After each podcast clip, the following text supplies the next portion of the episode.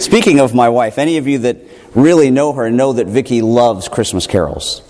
In fact, she loves listening to them the whole month of December. She says they're just one of the things that make Christmas season so special and so memorable.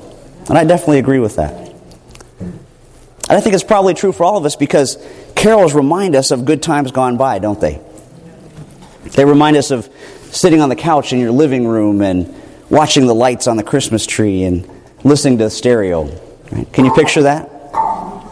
And those familiar tunes are just one of the things that make Christmas Christmas.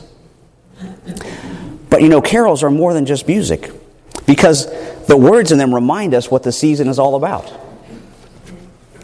And if there's one single word in those songs that really describe what Christmas is about, it's that little three letter word joy. Joy. Right? And several of our carols mention it, right? Joy to the world. Good Christian men rejoice. Joyful all ye nations rise. Right? And it's not hard to feel joy when you come to church and you sing these wonderful songs. Especially if you get to be where I'm sitting between all of this great music, right? All these great voices. It's just that when Monday comes, it's not always so easy to keep that joyful feeling going, is it? When you get back to the day to day business of life. And I think the problem with that is we've got the wrong idea about what joy is and where it comes from. Because we tend to connect it with happiness and think that joy depends on our circumstances. And it's hard to stay upbeat when you're going from one doctor's visit to the next, isn't it? It's hard to stay upbeat when you're racing through the shopping malls trying to get all your errands done or through the grocery store. In fact, just the, the cost alone of going to any of those places is enough to get you down, isn't it? So, what I want us to do today is take a look at the real source of joy and how we can hold on to it when everything in our life seems to be turning upside down. And we're going to do that by looking at a song. The song that Mary sang after she found out that she was going to be the mother of our Lord. Now, sometimes referred to as the Magnificat, and it comes from the first word of the Latin version of the text, and it means to magnify. And Mary's song is all about magnifying our Lord Jesus. And even though he hasn't been born yet, at the time that she sings it, she wants to praise him and magnify him and give glory to God for everything that he's done. So this is in our lectionary reading. This is Luke chapter 1, beginning in verse 46. And Mary responded, Oh, how my soul praises the Lord! How my spirit rejoices in God my Savior! For he took notice of his lowly servant girl. And from now on, all generations will call me blessed. For the Holy One, the Mighty One, is holy, and he has done great things for me. He shows mercy from generation to generation to all who fear him. His mighty arm has done tremendous things. He's scattered the proud and the haughty ones. He's brought down princes from their thrones and exalted the humble. And he's filled the hungry with good things and sent the rich away empty handed. And he has helped his servant Israel and remembered to be merciful. For he has made this promise to our ancestors, to Abraham, and to his seed forever. That's beautiful, isn't it? And there's a lot going on in this carol. This is a song that, that, uh, that Mary sung. And so I want to break it down into four separate stanzas so we can really take a look at it. And the first of those stanzas is the joy of praise. The second stanza that she sings is Mary's own personal joy.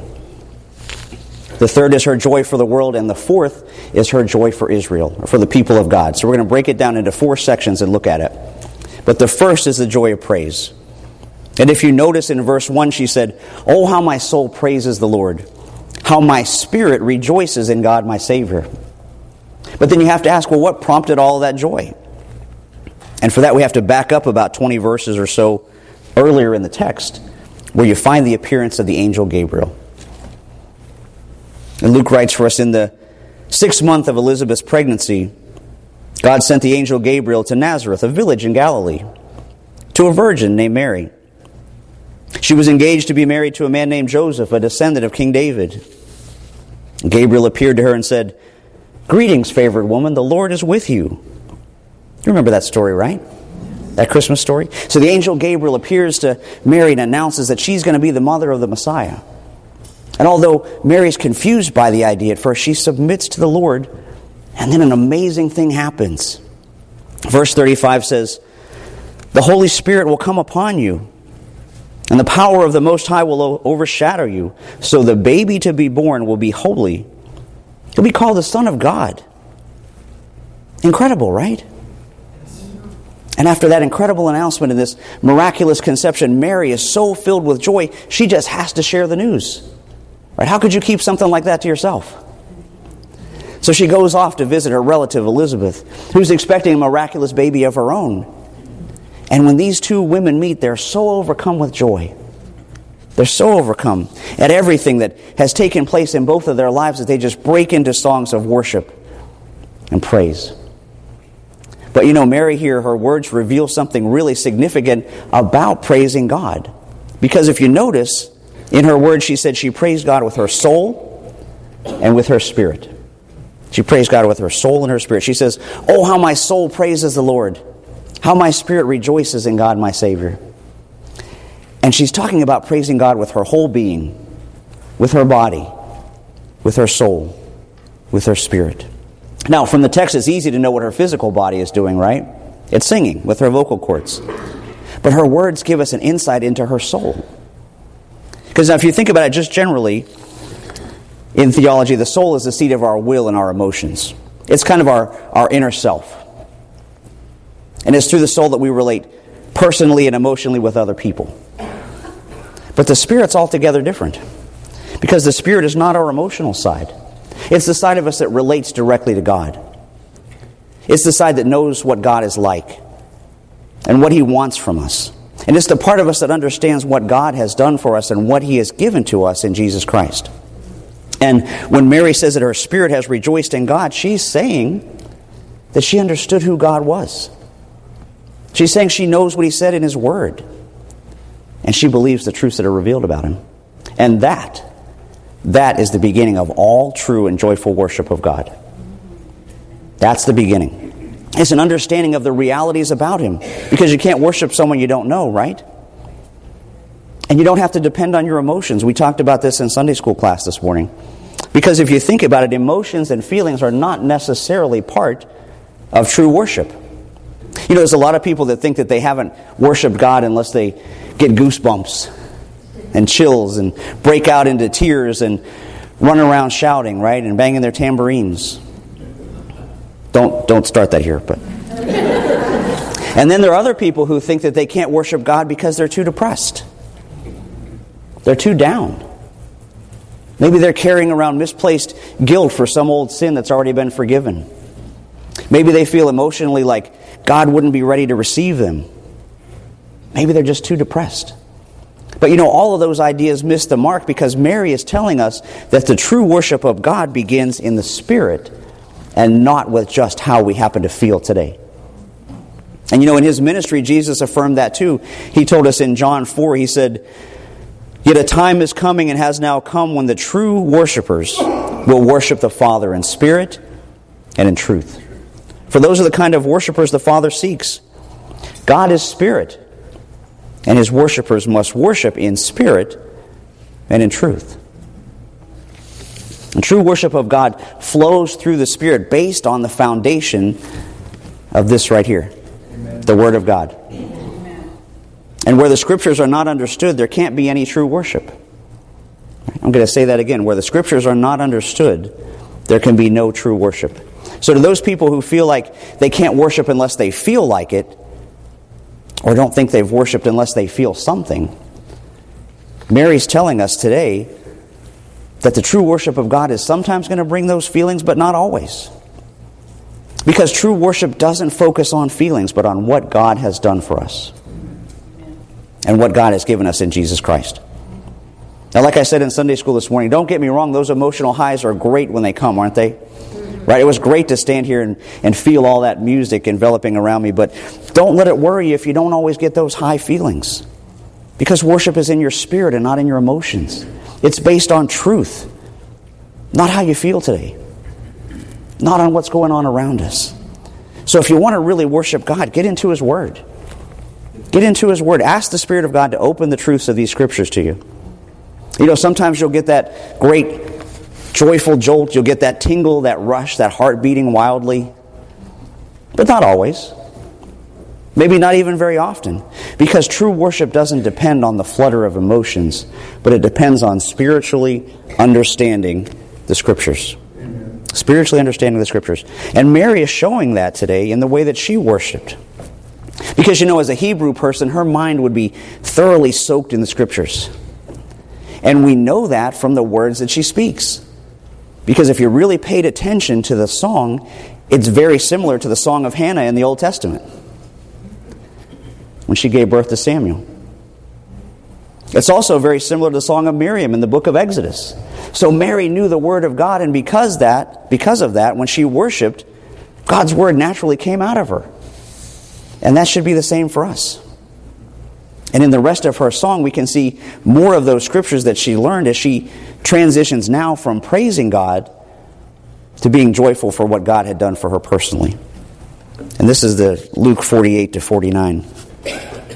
She sings, For he took notice of his lowly servant girl, and from now on, all generations will call me blessed.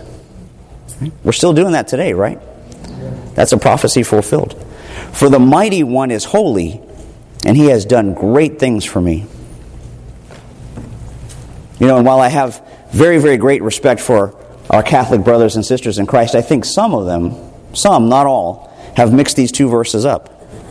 Because Mary says that she will be blessed and that God is holy. Because some folks have kind of got that the other way around, and they call Mary holy, as in, you know, Holy Mary, Mother of God. Now, she definitely is the mother of Jesus. She definitely is blessed and worthy of our respect but as an example of being a willing servant of God. Because it is God and only God who's holy. She was a regular person just like the rest of us. And she didn't have to be perfect so that Jesus could be born without sin. Jesus was born without sin because he didn't have an earthly father. He was born without sin because he was the incarnation of the Godhead.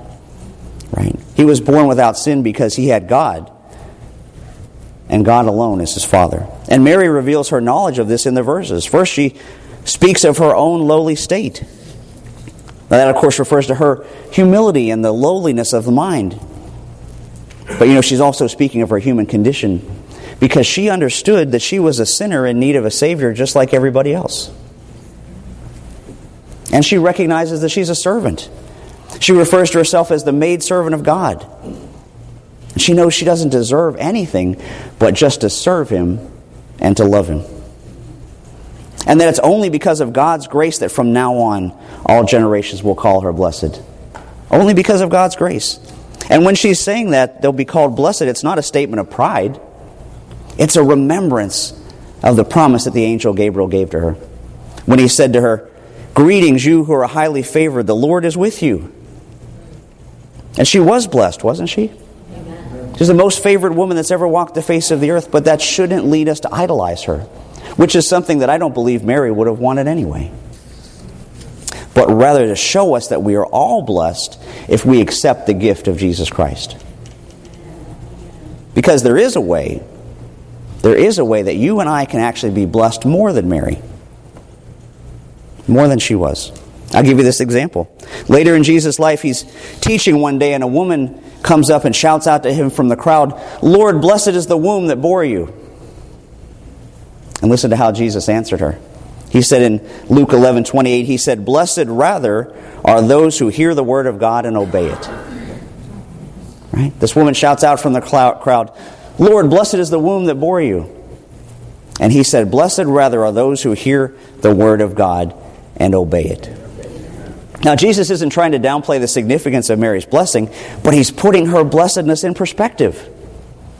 Because, as we've already seen, Mary was blessed because of her knowledge of the Scriptures, of the Word of God. And Jesus reveals that if you and I want to be truly blessed, just as much, if not more, than Mary, all we have to do is do the same thing that she did and hear the Word of God and obey it. Right? That's what it comes back to. We've got to hear the Word of God and joyfully obey it. That's where true worship comes from. That's where true joy from God comes from. And if you want to worship God, you have to get into His Word. If you want to worship God, you have to get it into your head and into your heart, not just in your hand. And Mary's song spells that out as she understands what God has done for her.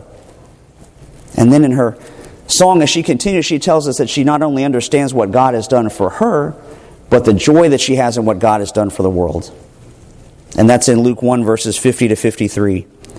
When she sings, He shows mercy from generation to generation to all who fear Him. His mighty arm has done tremendous things. He's scattered the proud and the haughty ones. He's brought down princes from their thrones and exalted the humble. He's filled the hungry with good things and sent the rich away with empty hands.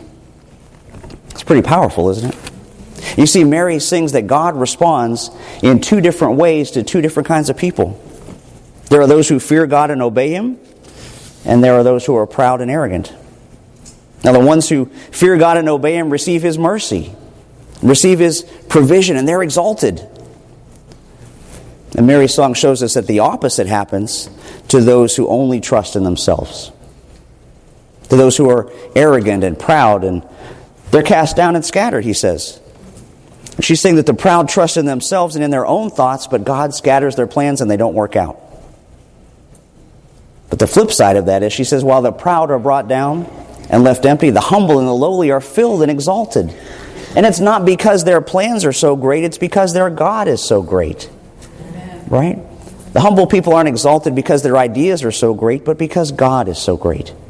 And His plans never fail. That's the benefit. That's the love that God has poured out on the world through the coming of the Messiah. That's the wonderful promise of joy that Mary is singing about. Because she saw God turning the whole world upside down. The weak dethrone the mighty. The humble scatter the proud. The nobodies are exalted and the hungry are filled. And those truths are comforting for us too, right? Because when you're downtrodden, God can lift you up.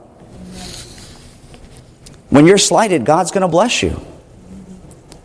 When you're insulted, God can exalt you as long as you stay humble and lowly yourself and stay in His Word and stay obedient to it and joyfully magnify the name of our Savior. But more important than all of that, even if God didn't keep that promise, more important than all of that is when the Word of God combined with the ministry of the Holy Spirit, allows you and I to recognize what Jesus has done for the world in lifting all of us up out of the pit of sin.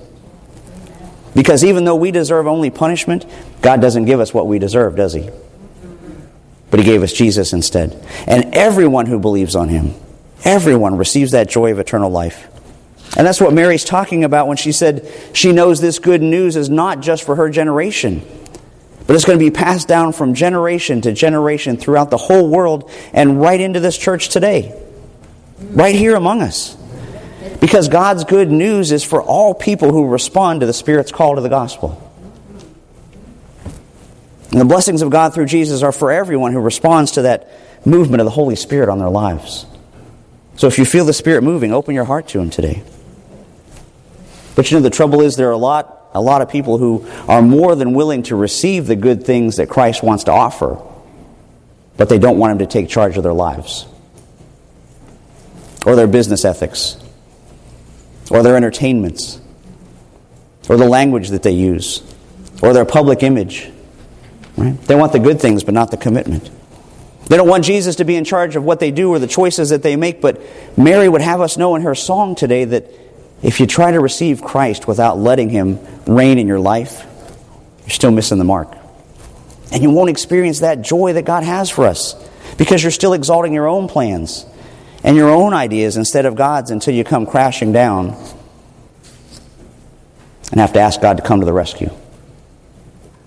And perhaps that's something else that Mary's song is hinting at here when she says, He's brought down princes from their thrones and exalted the humble. Because our Lord wasn't born in a palace of gold, was he? He wasn't born in the royal residence of Herod in Jerusalem. He was born in a stable, was clothed in rags, was laid in a feeding trough. Now, what would you think if you saw a gift under the Christmas tree wrapped in shabby paper and tied up with duct tape? You might be afraid to open it. But you see, Jesus' lowly entrance in the world doesn't diminish the story of Christ's birth. If anything, it helps us realize the great sacrifice that God made. The great sacrifice that He made in His gift to humanity, in His condescension to become like one of us. The ultimate joy that comes to us in the simplest and the humblest of wrappings.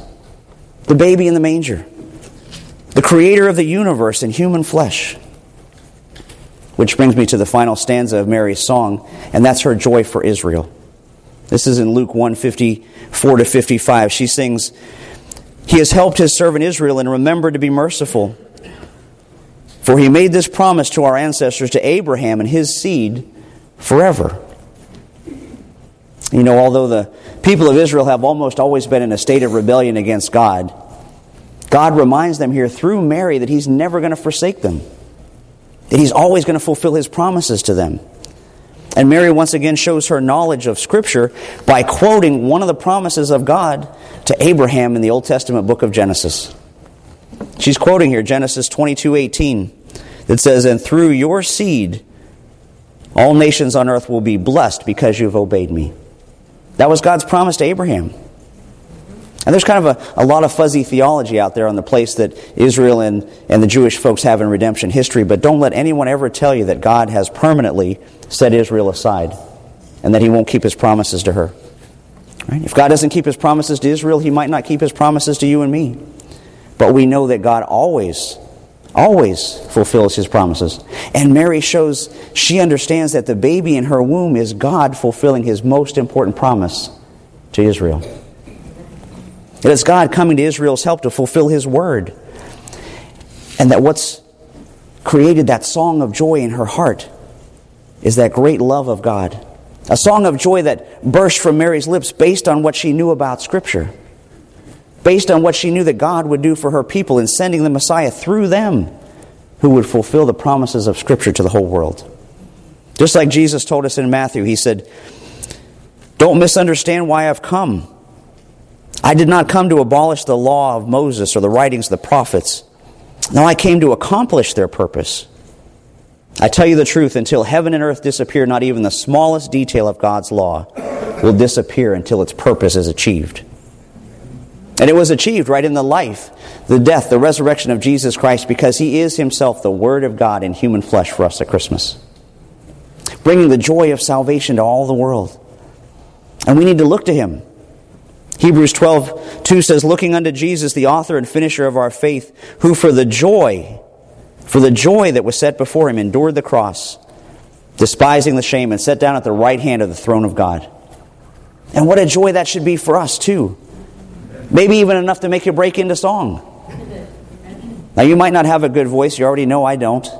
That's why I have a deal with Lynn to mute my microphone every time the singing starts. Right? You may not have a poetic way of saying things, but it doesn't matter because God made you and He loves you. He loves for you to praise Him just the way you are.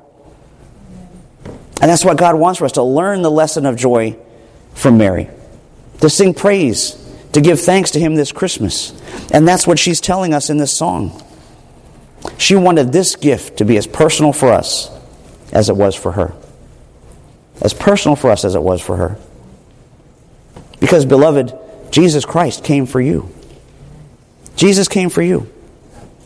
You know, when, the, when Jesus was born, the angel said to the shepherds, For unto you is born this day in the city of David a Savior, which is Christ the Lord. Right? Unto you.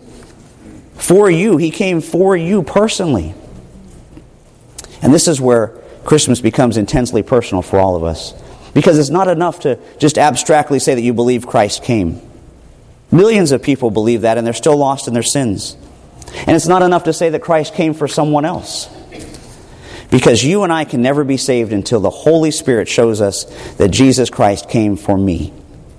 He died for me. That He rose from the dead for me. Do you believe that today? Do you believe that? You know, in just a very few days, Christmas is going to be here, quicker than you think. Families are going to gather around their trees and open gifts. My kids are already counting the hours till they can tear into them. but you know, what good is a gift that never gets opened? What good is a gift that never gets opened? 2,000 years ago, God sent a gift wrapped in swaddling clothes and placed in a manger. Jesus is God's gift to you and me at Christmas. But you'll never experience that Christmas joy until you personally receive that gift in the Lord Jesus Christ. And I close again with those words of the angels to the shepherds Fear not, for behold, I bring you good news of great joy, which will be for all people. what's the source of that joy? The same as it was for Mary. For unto you, you, is born this day in the city of David a Savior, which is Christ the Lord. Joy to the world, the Lord has come. Amen. Will you pray with me? Heavenly Father, during this Advent season, may we truly remember the greatest gift ever given, your Son, Jesus Christ. Fill our hearts with joy, Lord, day by day as we think of our Savior putting aside his heavenly glory and becoming a newborn baby with only a stable roof to shelter him and ordinary parents to care for him. And Lord, as we prepare to celebrate Christmas, grow our understanding and wonder at his birth. And may our hearts overflow with joy and praise, just like Mary, not just at this joyful season, but all year round. Through Christ our Lord, we pray. Amen.